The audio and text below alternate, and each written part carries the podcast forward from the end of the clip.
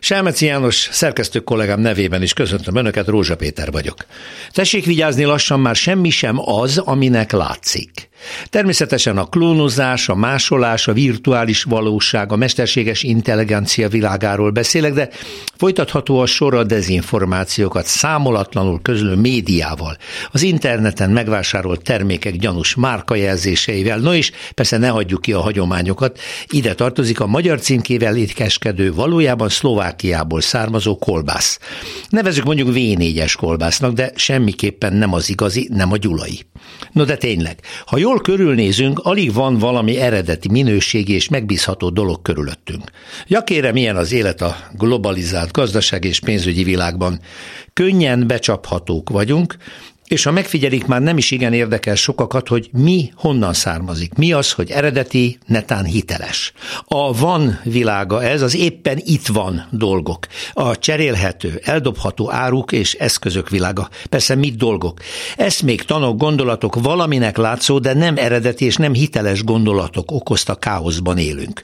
És mivel sokszor egymásnak ellentmondó, gyorsan cserélt és kidobható állítások vagy úgynevezett vélemények, amelyek persze nem is azok, hanem kifundált, praktikus, éppen jól hangzó politikai termékek például.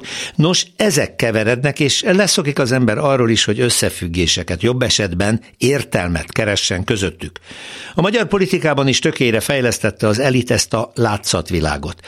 Természetesen a vezér jár élen ebben, hiszen azért vezérlő kapitány ő. Éppen ma lapogatják egymás vállat a Kossuth téren azzal a Robert Ficóval, aki magyar ellenes politikájáról volt híres az előző ciklusban. És aki sok egyéb mellett újabb győzelmét annak is köszönhette, hogy a menekültek útját a déli határon elrekesztő magyar kolléga számolatlanul engedte Szlovákia felé nyomulni az általa migránsnak nevezett tömeget, és aztán ez a jó baráttá vált ellenség erre is hivatkozhatva ijesztgesse a választókat a kampányában. No de itt van Más szemfényvesztés is, a mi nagyvezérünk a másik, az igazi nagyvezír unokájával, a török elnökkel is meleg baráti viszonyt folytat, miközben Izrael megítélésében szöges ellentétben áll a véleményük. A török kiáll a zsidókat elpusztítani akaró Hamas mellett, és Izraelt népírtással vádolja. A magyar kolléga ezzel szemben kurucos daccal Izrael barátjának mondja magát, a zsidó kormány elkötelezett hívének. Négy szem közt persze össze kell, hogy kacsincsanak, hogy figyelj már, haver, kit érdekel, mi a valóság. Mi azért tudjuk, mi a tuti, egyelőre ránk irányítja összes fénysugarát a nap, az a nap, amit mi álmodtunk meg magunknak. Ja, hát majdnem elfelejtettem az egyik legnagyobb barba trükköt, pedig az előbb szóba hoztam a másik politikai terméket, a migráns kifejezést.